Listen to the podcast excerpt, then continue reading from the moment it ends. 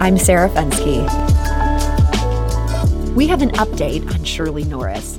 Shirley, of course, is the 92 year old MoDOT manager who stole the hearts and earned the admiration of many around the country after she appeared on our show.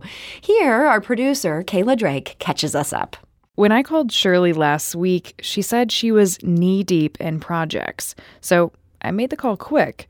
Remember, this is a woman who manages projects worth millions of dollars. But I had some news to share. In early March, days after our conversation with Shirley, I got an email from a Department of Transportation employee in South Carolina. And it was arguably the best email I'd ever received. He asked for Shirley's address so he could send her a case of Cheetos to express his support. That's right, a case of Cheetos. It's a daily snack Shirley refuses to live without, and now she doesn't have to. I told him she prefers crunchy Cheetos over puffs and sent him her address.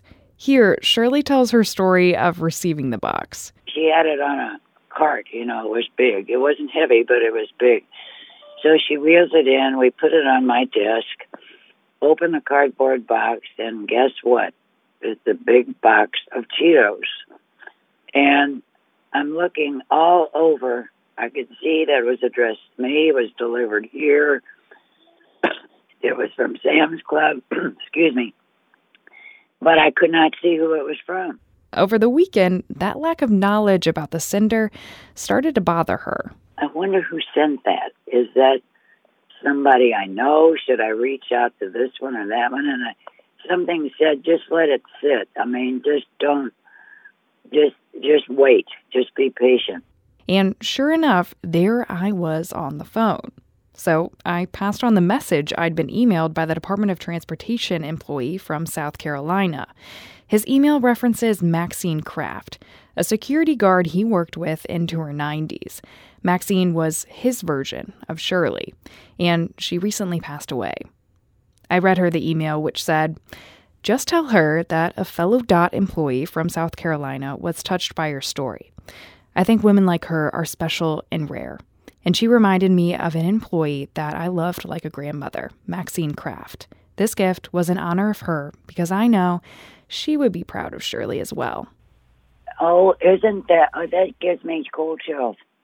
It just that's very very touching. Yes, very touching. Um, I will I will email him with thanks and um, well I don't know what to say, but I'll come up with something good.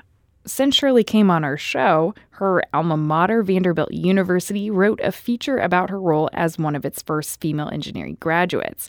Podcasts have reached out, and Missouri Governor Mike Parson posted St. Louis on the Air's story about her on his Facebook page. Shirley basically went viral. I asked Shirley for her reaction to her newfound online fame. Blown away. I, I just cannot believe because I don't do social media, so I'm not.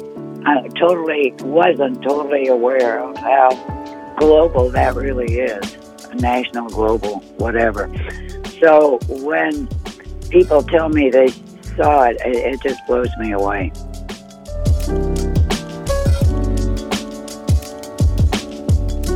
To read about Shirley Norris's story and listen to our original interview, go to stlonair.show. And you can find any St. Louis on the Air conversation you miss and listen at your convenience. Just look for St. Louis on the Air wherever you get your podcasts. St. Louis on the Air is a production of St. Louis Public Radio. Thank you for listening. I'm Sarah Fenske.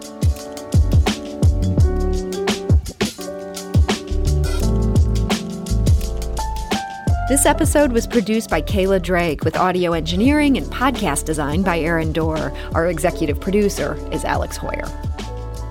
St. Louis on the Air is a production of St. Louis Public Radio.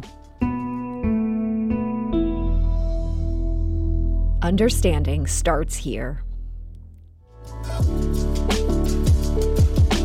Do you find yourself regularly listening to episodes of St. Louis on the Air? Suggest us to a friend you think might enjoy our conversations. And leave us a review and rating on Apple Podcasts on the App Store. It's the simplest way to help people discover our show. Thanks. St. Louis Public Radio is a member supported service of the University of Missouri St. Louis.